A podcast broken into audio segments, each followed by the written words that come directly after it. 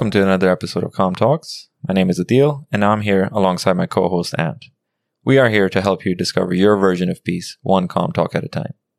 Today's focus is going to be on how to develop a growth mindset by turning your losses into lessons.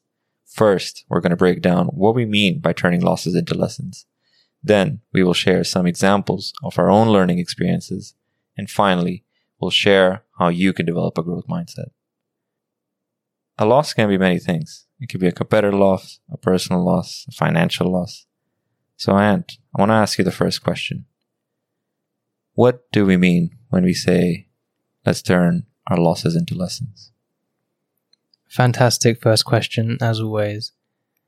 For me, right, a loss is when you don't achieve or get the outcome that you had planned, hoped, endeavored for effectively. For me, that's when I see something as a loss. And to your point, you know, it could be a loss for many reasons. A financial loss, for example, I didn't make the money that I tried to make. It could be a, a love loss. Maybe the person you're with didn't work out with them, etc. Right?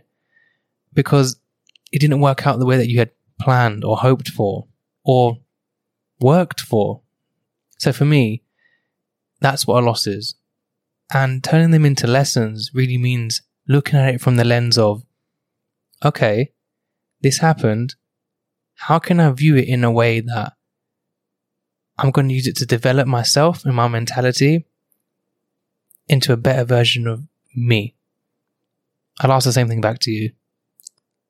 I think very, very similar to you. I think a loss is any time I don't get the desired outcome could be literally anything. Of course, the most common way that we think about a loss is perhaps a competitive loss when we're playing a sport, maybe our favorite team is playing, our favorite athlete is, and seeing a loss like that. But loss could be of different magnitudes and in different versions. You could lose a person, a loved one, a relationship. You could even lose a coin flip.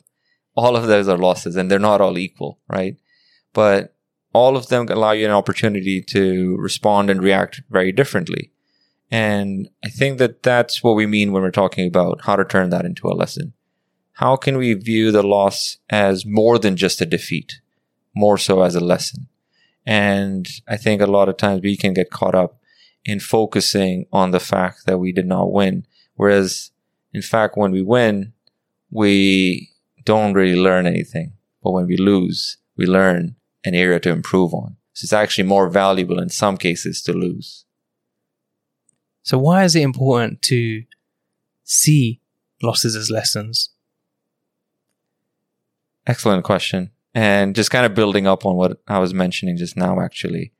When you lose, you realize a perhaps a chink in your armor, a place or area where you might have some level of weakness. Now, there might be some scenarios as well where a loss could have been an anomaly, a fluke, as we could call it. And I think what you have to do is really evaluate why did this, why did I incur this loss? Why did I experience this loss? Is it because there's something uh, wrong in my process? Is it that I need to improve on something? Or was it just that it was an odd instance where that happened? But ultimately, what a loss will allow you to do is grow uh, you get every time you lose, you can get feedback from the world, from the universe, where you can have a true evaluation of yourself and go and learn from it and better yourselves in every capacity. I'll ask you the same question back as well. Why is it so important for any person to turn their losses into lessons? I think it's very similar to what you just said. For me, it's all a case of how do I grow? When you're someone that looks at the world as an opportunity to develop, to grow, to be better than you were yesterday. And when you're in competition with yourself to be better than you were yesterday, a loss is just a reason to improve. It's just a reason to say, I can do better next time. I can take whatever's happened to me, happened to me and make sure that it doesn't happen again. Fantastic. So I think that throughout our lives, we've gone through many experiences ourselves. We've had, I'm sure we've had our fair share of losses. Is there any loss that stands out in your mind which would be good for the listeners to learn about where you learned from that loss? You know, like us all, I've got so many losses. And, you know, if I had to pick one where I think I really had to repivot how I thought about stuff, it would probably be how I ended up in America, to be honest with you. Um, so a couple years back, right, I, I was, I was working and I really, really, really wanted to get promoted. I thought, oh, I deserve it. I was, at the time, in my opinion, I was performing way, way, way outside of my job remit, like way above. And I obviously wanted to get promoted. And for whatever reason, I didn't get it. They actually ended up promoting somebody in a different space to me in my wider team on the basis that this person was in an area of the business which had more growth. You know, I can't really dispute that. That's the reason they gave, which for me was kind of not fair because if I'm managing so much in my space, surely there's growth in my space. But whatever, that's what that's what the powers that be said, right? And I didn't get promoted. And at the time I was like, that's a really big loss. Like I felt like I really worked hard for that.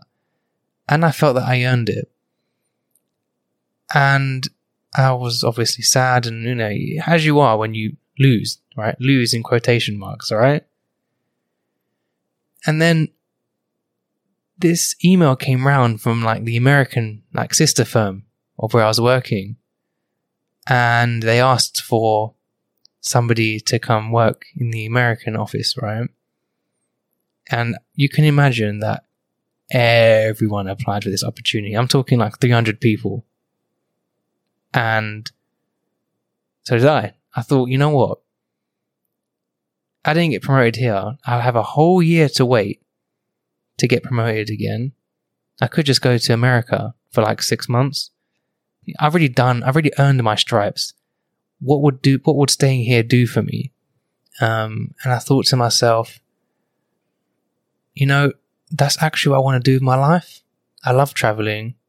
I love meeting new people. I love stretching myself. I love putting myself in uncomfortable situations it just felt right. But obviously, I had to actually get the opportunity to go hand it, you know, given to me, right? So I applied. And out of all these 300 people that got it, that applied, I was one of the people that got it. I can save the story for another day on how that happened, right? But effectively, I was given the opportunity. So obviously, I took it. You know, how can I turn that down? Now, at the time, I was thinking, you know, I could stay in the UK and make sure that I get promoted. Or I could just go and do what I actually want to do. And I thought, okay, well, obviously I got selected. I'm just going to go do it. Now, in the end, America loved me so much they asked me to stay permanently. And the UK firm had to promote me whilst I was actually over here in America because it was undeniable at that case that if the American firm I wanted to hire me at the level above, clearly I was performing at that level.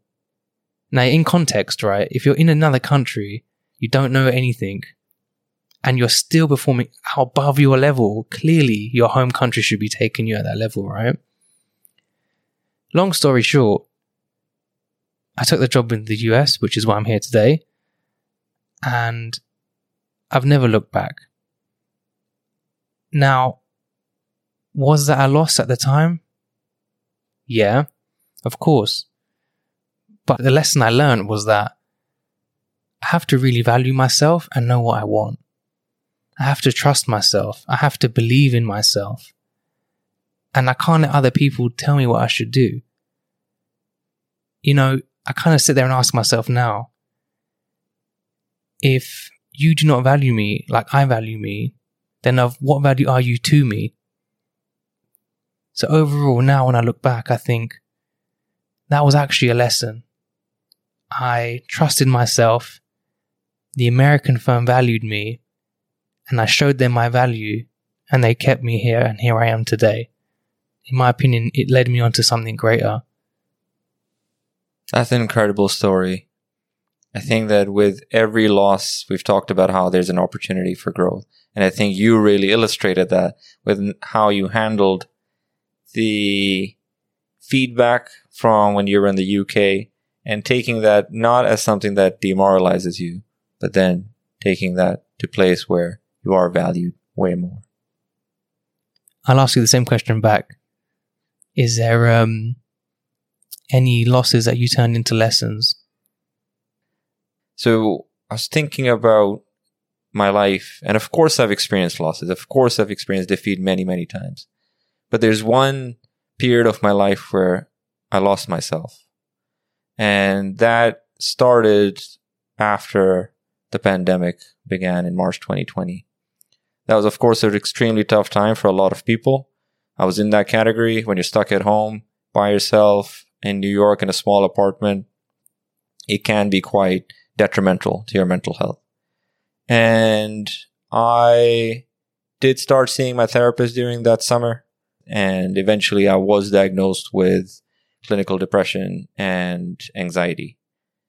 And that really changed my worldview. Well, instead, it more specifically changed my view of myself.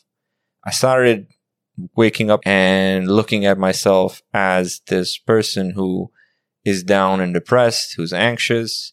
I found myself going into social interactions and social settings that I would constantly be anxious in those moments where I felt like I wasn't being myself. I used to be someone who didn't really care about any social interaction. You could throw me anywhere with any type of person and I would be perfectly fine. But suddenly I found myself constantly overthinking about what to say, how to act, what to wear, yada, yada. And this started impacting a relationship that I had as well, actually post pandemic, where I was dating someone who was a very serious relationship relationship of mine actually, and I found myself going with her to these social events where I'd be anxious in those as well. It became so crippling that I would want to avoid any type of um, hangouts or going to the restaurants or bars or anything like that. It became so detrimental to me. I mean, it was definitely one of the toughest periods uh, that I can think of, and rightfully so. I think it was tough for many, many people. Where it really compounded on my exi- um, pre-existing condition, I would say, was when that relationship that I had actually also broke off. And that, this was one of the fundamental reasons that I was just always anxious and always in fear. I was living every day in fear. And when that happened, it was really where everything broke down for me. I started taking antidepressants and I felt down and I sort of accepted within myself that, you know what? This is me. This is my life. This is a loss that I have to just live with. I'm born this way and there's nothing I can do about it. Eventually, there was a point that I came to this realization that it poss- it cannot possibly be the case that I went from someone who was extremely social in every setting, in any setting really, to go to this person who's just going to be by himself all the time. And that's when I started thinking about the fact that am I actually even happy with the solution that I have in place? And I was someone who's always been pretty much pretty against taking medication. Now I know that many people, there's some people out there who may need it, but for me it was something that I always was not really in favor of. And I started thinking about understanding what these medications are doing. So I figured out, well, long story short, I'm not a doctor, but they're essentially helping me increase my serotonin levels or produce more serotonin. So I said, all right, fair enough. Started, started researching on how to increase my serotonin levels naturally. And when I researched that, I found are different type of nutritional changes that I can make by pairing up turkey with wheat bread, by pairing up salmon with rice, by increase the amount of probiotics that I take, by having even kimchi and sauerkraut. You can have all these nutrition, uh, nutritional changes that you can make, which help with serotonin production. So I can uh, start adding those into my daily diet. And on top of that, how can, what other changes can I make? All right. I can be physically active, make sure that you're working out consistently where I'd realized that, you know, during the relationship, I had let go uh, like everyone does and, and kind of not been so focused on the gym. Now I'm back at the gym working out more and more and finding other practices like reading and, and journaling just to start produce serotonin naturally. Shortly after, I had basically completely gotten off the antidepressants and I actually asked myself about what is it that's limiting me right now? And it was the social anxiety. And I asked myself, all right, how do I solve for that? And what am I afraid of? All right, being in front of people that I don't know. So what I did was I went and actually signed up for an improv class. And that was something that I had never done before. And it was definitely way out of my comfort zone. And once I did that, I went in. It was definitely a crippling experience where every time I would went, go in every Sunday morning, I would think to myself, you know what, skip today. It's raining out or it's a little too windy today. Why, you know, just skip finding every type of excuse, uh, to not go but I pushed myself each and every single time because I knew that was my anxiety speaking. And at the end of it, within six or seven weeks, I had performed in front of 50 people as a part of that improv graduation, as they called it. And ultimately, the biggest lesson that I learned from all of this was that without self belief, you are limited to the belief of others. And once I learned that, I started questioning how can I break that in every capacity and move forward in life. I think what's really good about that story is that you realize that your self limiting belief was actually partly imposed on you by someone else diagnosing you with something. And when you realized, hang on, I can believe I'm someone else. I just need to put the work in and find solutions to this problem that I have, you believed in yourself enough to go and do that to change that belief that was imposed on you to the point now where you're oh, living your own life of calm, really. Absolutely. I think that as you're going through life, from a young age, you've been told what to do. You've been told how to act, how to eat, how to walk. And I think that we're conditioned to listen to the feedback around us. And as we become adults, we theoretically have to take control of our life. But what happens is that we still continue to get feedback from everyone around us. I think that's obviously extrapolated or exaggerated, I should say, in today's world with social media, where we're learning so much from all that's around us. Really, we are haunted by all the voices that we hear on a daily basis, but really the voice that matters is your own. So through our experiences and we've learned our own lessons. We've gone through many losses that we've both talked about on this episode and touching up on one of them in more detail. For the listeners at home, how can they develop a growth mindset themselves? I think the key part of developing a growth mindset is to see your life is to see your life through a series of experiences that you can continually develop on. You have to have the ability to look at what happened to you and what you can learn from what happened to you, how you can use what happened to you to make you a better version of the person you was yesterday. As long as you have the ability to be introspective of your own experiences and what you thought, what you felt, how you acted and why, etc. And you use that to actually make sure you do things differently in a way more congruent with who you want to be, the values you want to display. Then you're then you have the ability to turn them lost into lessons, which for me is part of the definition of what makes or contributes to a growth mindset. Excellently described. When you start viewing every time you have a defeat, a loss, looking at that as a growth opportunity for yourself, or you take that as a lesson. That's how you respond to those particular situations. In my book, when I think about how to develop a growth mindset, it goes back to similarly to what you said. and taking a look in the mirror introspectively and having a close analysis about where you are, where you stand, and asking yourself that how you've ended up in this position. Instead of taking it the loss and throwing blame at any of the circumstances which weren't in your control, taking ownership of that so that you can control the outcome the next time is all that you can be accountable for.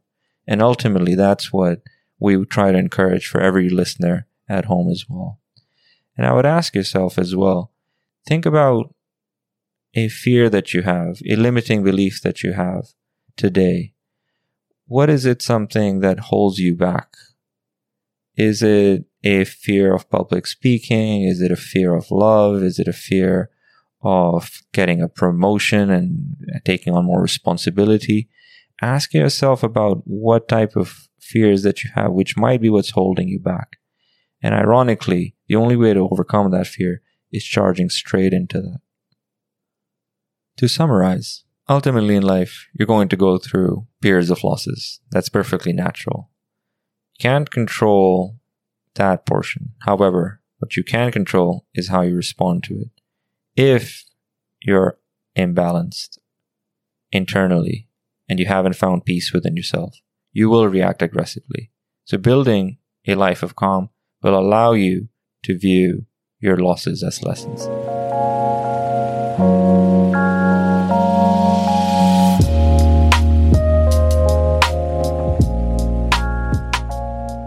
Thank you for listening to another episode of Calm Talks. And just as a reminder, if you like what you heard, don't forget to subscribe and leave a review. You can also find us on Instagram at Calm Talks and join our mailing list by visiting our website at calmtalks.com. And as always, stay calm.